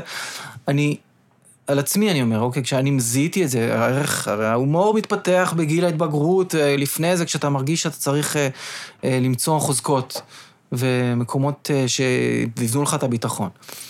אה, אני לא צריך את זה היום, אבל למרות- זה מנגנון מאוד מאוד עתיק אצלי, של תמיד אה, להיות זה שבכיתה זורק את הבדיחה, אוקיי?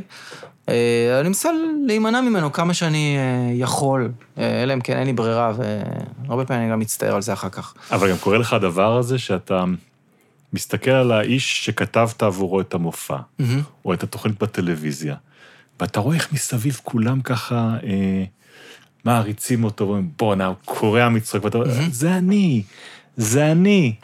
יש לך רגעים כאלה שבהם אה, אתה אה. אולי מקנא בהם, בהצלחה שלהם? תראה, עשיתי כמה פעמים בחיים שלי, אה, עמדתי על במה ודיברתי מול אנשים, וכשהצחקתי אותם, או כש... זה באמת, זה רעש שקשה לתאר. זה כמו סמים. מה? אה, כשאתה עומד על במה, ואתה אומר משהו שמתוכנן וידוע, ובבת אחת 250 עד 1,000 אנשים צוחקים באותו זמן מהדבר הזה שעכשיו אתה אמרת. יצא לי לעשות, אה, חיתנתי כמה אנשים, ויש לי טקס אה, מצחיק לפעמים, ואני מקבל את הגל הזה של הצחוק, ואתה פשוט לא יודע מה לעשות עם עצמך מרוב אה, אושר. אושר. כן. אבל הדאונסייד של זה, אני לא בנוי. אני לא באמת יודע, רוצה להיות עכשיו על הבמה ולהיחשף ולהתמודד עם ההשלכות של עכשיו עשר דקות לא מצחיק. מה תעשה עם עצמך ואיך תתמודד. אז כן, אני אוהב שיודעים שאני אה, כתבתי את הבדיחה. אה, חשוב לי שהאומן יפרגן מדי פעם. האומנים שעבדתי איתם מאוד מפרגנים, וגם העבודה היא כל כך אינטימית, ואני גם, אתה יודע, כשאני מספר על קטעים מההופעה של עדי, או של יצפן, או של נלי, אני אומר, אנחנו אומרים על הבמה ככה וכזה, זה אנחנו. אוקיי, זה פה אחד, אבל המוח הוא מפוצל. אני לא יודע מה חלוקת תפקידים ביניכם, אבל השם שלו עלה כבר כמה פעמים, אנחנו מדברים על ליאור כפיר רפאל. גם אותו הצלחתם להביא. כן. וגם הוא שואל אותך שאלה עם עומק. אוקיי. אמירי, אה, כתבת, כתבנו להמון קומיקאים בהמון תוכניות, אבל אותי מעניין מה הפרויקט שחמק מידיך, הפרויקט שרצית לעשות ולא עשית. אני חושב שהוא מכוון למשהו ספציפי. אה, הוא יודע. לא, זה משהו נראה לי שעשינו אה, ביחד. תראה, אנחנו עבדנו שנים ארוכות, באינטרוולים, כן? בגלל שהיינו צריכים גם להתפרנס, אבל פיתחנו אה, סיטקום, שקראו לו... אה, אני, אני תכף אזכר בשם שלו, זה פדיחה, באמת.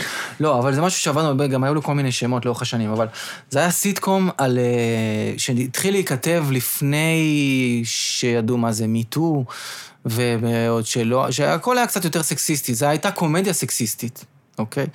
על מערכת של אה, עיתון גברים כמו בלייזר, שיום אחד אה, מגיעה אישה לנהל אותו, אה, בתוקף כל מיני נסיבות, מישהי כאילו ערכית. כבר מצחיק. מצחיק מאוד, באמת מצחיק. שאגב, נלי, הפעם הראשונה שהכרתי אותה וראיתי אותה, שהיא באה לעשות אודישן לסדרה הזאת. אה, זה כבר עמד להצטלם. כן, כן, היינו באודישנים. רצינו לעשות, אה, אה, לא, זה היה מאוד מפותח, כבר כתב, היו עשרה פרקים כתובים. למי? וכל... למי? מה זאת אומרת למי? לאיזה ערוץ? אה, זה עבר בכל הערוצים. אוקיי. זו תוכנית שבאמת, בשלב הפיתוח הצלחנו להוציא כסף מכל ערוץ שאתה יכול לדמיין עליו. נראה לי, באמת. רק לפיתוח. זה היה. בעשר, וזה היה ברשת, כן. וזה היה בקשת, וזה עוד שנייה גם היה מגיע ל-yes או להוט, באמת. זה כמעט גם הלך לתאגיד באיזשהו שלב. ונלי הגיע לאודישן. ונלי הגיעה לאודישן, ועפה על הטקסט וזה, ומאז היא כאילו הבינה שאנחנו צריכים לעשות משהו ביחד. היא נורא רצתה את התפקיד, והיא גם התאימה מאוד לתפקיד, אבל זה לא קרה בסופו של דבר. אה, חלק מהעובדה, אני חושב שזה, שזה לא קרה, היא בגלל באמת האישיות שלי באופן אישי, מה שאמרתי לך, שאני, קשה לי להתאבד על דברים כאלה, ולעשות לעשות סדרה זה להתאבד. זה, אה, מי כמוך יודע. זה באמת בלי יום ובלי לילה, ובלי כסף, בטח בארץ, בטח בעונה הראשונה של משהו, עד שהוא מצליח וכבר רוצים אותך עוד פעם. ולראיה, עבדנו בזה שנים ארוכות, ועם כל מיני עורכי תסריט, עם, עם הטובים ביותר בשוק, עם אה, סיגל אבין, ועם גל זייד, ובאמת, כל מי שנתנו לו לקרוא את הסדרה הזאת רצה להיות מלוהק אליה. אה, אבל אה, זה לא קרה בסוף, ואני באמת... אה, למה? למה זה לא קרה? אני אשמח להאשים את עצמי, שהיה איזה פוש אחרון וסיבוב אחרון של הסכין, כאילו, בשביל לה- להתאבד על הדבר הזה שלא לא יכולתי או לא הצלחתי לעשות. אה, אבל וואו, כמה שעות וכמה שנים וחודשים שמנו על הדבר הזה. זה היה מבוסס למעשה על חדר הכותבים ביצפן. שישבנו שם חמישה גברים או שישה גברים עם אישה אחת, נועה פניני, ואתה יודע, גרבצנו, הפלצנו והטרדנו את כל הסביבה כל היום, זה מה שעשינו, כי לא ידענו ש... שזה לא יפה להתנהג ככה, באמת, אף אחד לא סיפר לנו. אה, ואת כל הדבר הזה אמרנו, אוקיי, בואו ניקח את החוויות ואת הטיפוסים ונכתוב סדרה. לא, לא נעשה סדרה על איך עושים תוכנית טלוויזיה, כי זה לא בכוחותינו וזה לא מספיק מעניין. אמרנו, נקצין את הסיטואציה, נעשה את זה בבלייזר, שגם ככה יש שם תחתים על השער כל הזמן. ונראה איך הדבר הזה מתפקד, שבאה מישהי ערכית לנהל אותו. אתה יודע, פתחת פה פתח למשהו שאני אני חייב לשאול לגביו. כי אתה מתאר את המציאות הזאת, ואתה מתאר ש... ש... את מה שאנחנו כולנו מכירים, את המהפכה שפתאום שינתה כן. את האופן שבו אנחנו כגברים אה, חושבים. אפשר? אפשר לפי כללי. התקינות מהמם. לייצר היום תוכניות כאלה, שחדר הכותבים ייראה אחרת? אה, לא. לא, תראה, בוא נגיד ככה, המציאות מוכיחה שבכללי התקינות אפשר לעשות המון המון דברים. אה, ואם אתה עושה עכשיו סדרה שבה יש אה, סקסיזם והחפצה, שאפשר להגיד שזה הרעות החולות של המיטו, סקסיזם והחפצה וניצול יחסי מרות, ואתה אומר, אני רוצה שהתכנים האלה יהיו בסדרה שאני עושה, אז אתה צריך להיות סופר ביקורתי לגביהם. אבל לא על זה שאלתי, לא על מה שרואים על המסך, שאלתי על מה שלא רואים, שאלתי על חדר הכותבים. איך נראה חדר כותבים? כן, אם היום הוא משתנה. אם יש שם רק בנים, הוא אותו דבר, כמו שהוא היה פעם, כי אז לכאורה אתה לא פוגע גם באף אחד. אם יש שם גם נשים... מלכתחילה באופן שבו יש רק גברים פגעת במישהו, לא אפשרת למישהו להתפרנס בתעשייה. זה שמת קורה, נשים אבל באיזשהו מקום קורה. מסוים, כן. זה עדיין קורה. כן. כי עדיין, לצער, לצערי, לצערנו, אה, התמהיל הוא, לא יודע, תסתכלו, תעשו רשימה של חברי טלי בתחום הקומדיה, אני לא חושב שזה 80-20, אם לא 90-10. עדיין. אה, כי זה קצת כמו להיות סטנדאפיסט, קש... זה, הדרך עצמה היא לא, היא עדיין, המסלול עדיין לא מאפשר לנשים לצלוח אותו בקלילות, כמו שהוא מאפשר לגברים לצלוח אותו בקלילות. אבל כשאתה מסתכל על המערכות שבאות אליך להציג תוכנית חדשה, על אנשים שבאים... אתה מכניס גם את זה במע- בסד הח- השיקולים? האם זה אישה או גבר? כן. כשאני בונה קאסט, כן, מאוד. הקולות חשובים, חשוב שיישמעו. תראה, כשאני בא עכשיו לעשות תוכנית קומית, כן, או בוא נגיד כשאני גבר, כשכותב תוכנית, אז uh, הרבה מאוד פעמים יהיה, uh, הגיבור יהיה גבר. לא תמיד, כן? Uh, אז זה משהו שהוא, זה קצת סוג של ביצה ותרנגולת. כשרוב הגבר, הגברים הם היוצרים, אז גם רוב הדמויות הם כאלה, לא שזה לא אפשרי, אבל זה סוג של אה, סטטוס שמנציח את עצמו גם. אה, אבל כשאני בא ללהק עכשיו משהו, כן, אני, אני חייב לשים לא רק על גברים נשים, על כל הדברים שפעם לא, לא שמו להם לב, על גיל, על uh, מוצא, על מקום מגורים, על דעה פוליטית, על גבר אישה. זה סיוט. זה סיוט חמוד וכיפי וכיף, שהחיינו והגיענו למקום הזה. אבל uh, יש בזה משהו שהוא... Uh, אנחנו צריכים ללמוד את זה, כמו כל איזה משהו חדש, מגבלה חדשה, אתה מרגיש בהתחלה שמסרס אותך, אוקיי? ובסופו של דבר יוצאים מזה גם דברים טובים. זה כמו שכורתים כמעט את כל העץ בשביל שיצמח מחדש עוד פעם. אז זה קצת בטוח כזה. יוצאים דברים טובים. לא הזכרנו את החלק שלך בקופה ראשית, וכשאתה מספר על זה, ואני חושב על איך נראה הקאסט של קופה ראשית, והתוכנית הזאת קופה ראשית, אני, אני רואה כמה הערכים האלה בעצם מוטמעים בה. אמיר בן סירה זה כיף לדבר איתך, ואנחנו מגיעים ככה באמת אה, לסוף המקום בהארד דיסק שמקליט את הפודקאסט טוב הזה. מאוד, טוב מאוד. ואני רוצה לשאול אותך לסיום שתי שאלות שאנחנו שואלים כל אורח כאן. כן. השאלה הראשונה היא עבור המאזינים, ואולי אלה שנמצאים בתחילת הדרך. אם היית היום עומד מול כיתה, מהמם. והיית צריך לצייר אותם באיזושהי עצה אחת, אנשים שרוצים להתחיל מסלול בעולם הזה של טלוויזיה, של כתיבה לטלוויזיה, של עשייה, מה שאתה אה, עשית כל כך אה, טוב לאורך השנים, איזה עצה היית נותן להם? אם אתם רוצים להשתלב בתעשייה, אתם צריכים לעשות משהו בשביל ללכוד את uh, תשומת ליבם של האנשים שכבר עושים משהו בתעשייה הזאת. מה שאני אומר תמיד לאנשים ששואלים אותי איך מתחילים, אני אומר, תיקח תוכנית שאתה אוהב, תכתוב לה פרק, בלי שמישהו ביקש ממך. בלי שאף אחד ביקש ממך. תכתוב לה פרק, תכתוב לה מינימום 20 עמודים. אתה רוצה לכתוב סיטקום? תיקח את הסיטקום שאתה הכי אוהב, תכתוב לו 20 עמודים. אתה אה, אוהב אה, קופה ראשית, תוכנית מערכונים, מה שלא יהיה, תכתוב. אתה אוהב ארץ נהדרת, תכתוב קטע סאטירי לביבי, ותמצא איך לשלוח אותו למי שמקבל את ההחלטות. זאת הדרך הכי אה, נשמעת קשה. אג, אגב, 80% מהאנשים, אני לא שומע מהם יותר. כי זה הדבר היחיד שבעצם אפשר לעשות. תראה, אפשר לעשות כל מיני... אני ואתה הלכנו לאקדמיה. אה, איך האקדמיה עזרה לנו להגיע לאיפה שאנחנו היום, אני לא בטוח שאנחנו יודעים. obviously זה קרה, כן, אבל אה, אני חושב שאולי בסך הכל הכרנו שם אנשים. לא למדנו את המקצוע שם באמת. הכרנו אנשים, ואולי ההוא שמע עליך וזה, אבל בסופו של דבר נמדדנו בעבודה הראשונה על מה אנחנו יודעים לעשות בתור העבודה הראשונה שלנו, ואז אנשים חשבו אם יש לנו פוטנציאל או אין לנו פוטנציאל, והשתבחנו עם הזמן והצלחנו לעשות את הדבר שאנחנו... אבל כבר בדבר הראשון שעשינו, מי שהיה שם עם ניסיון הסתכל עלינו ואמר, יש לו את זה או אין לו את זה, או נראה לי שכן, נראה לי שלא. היה שיפוט על ההתחלה.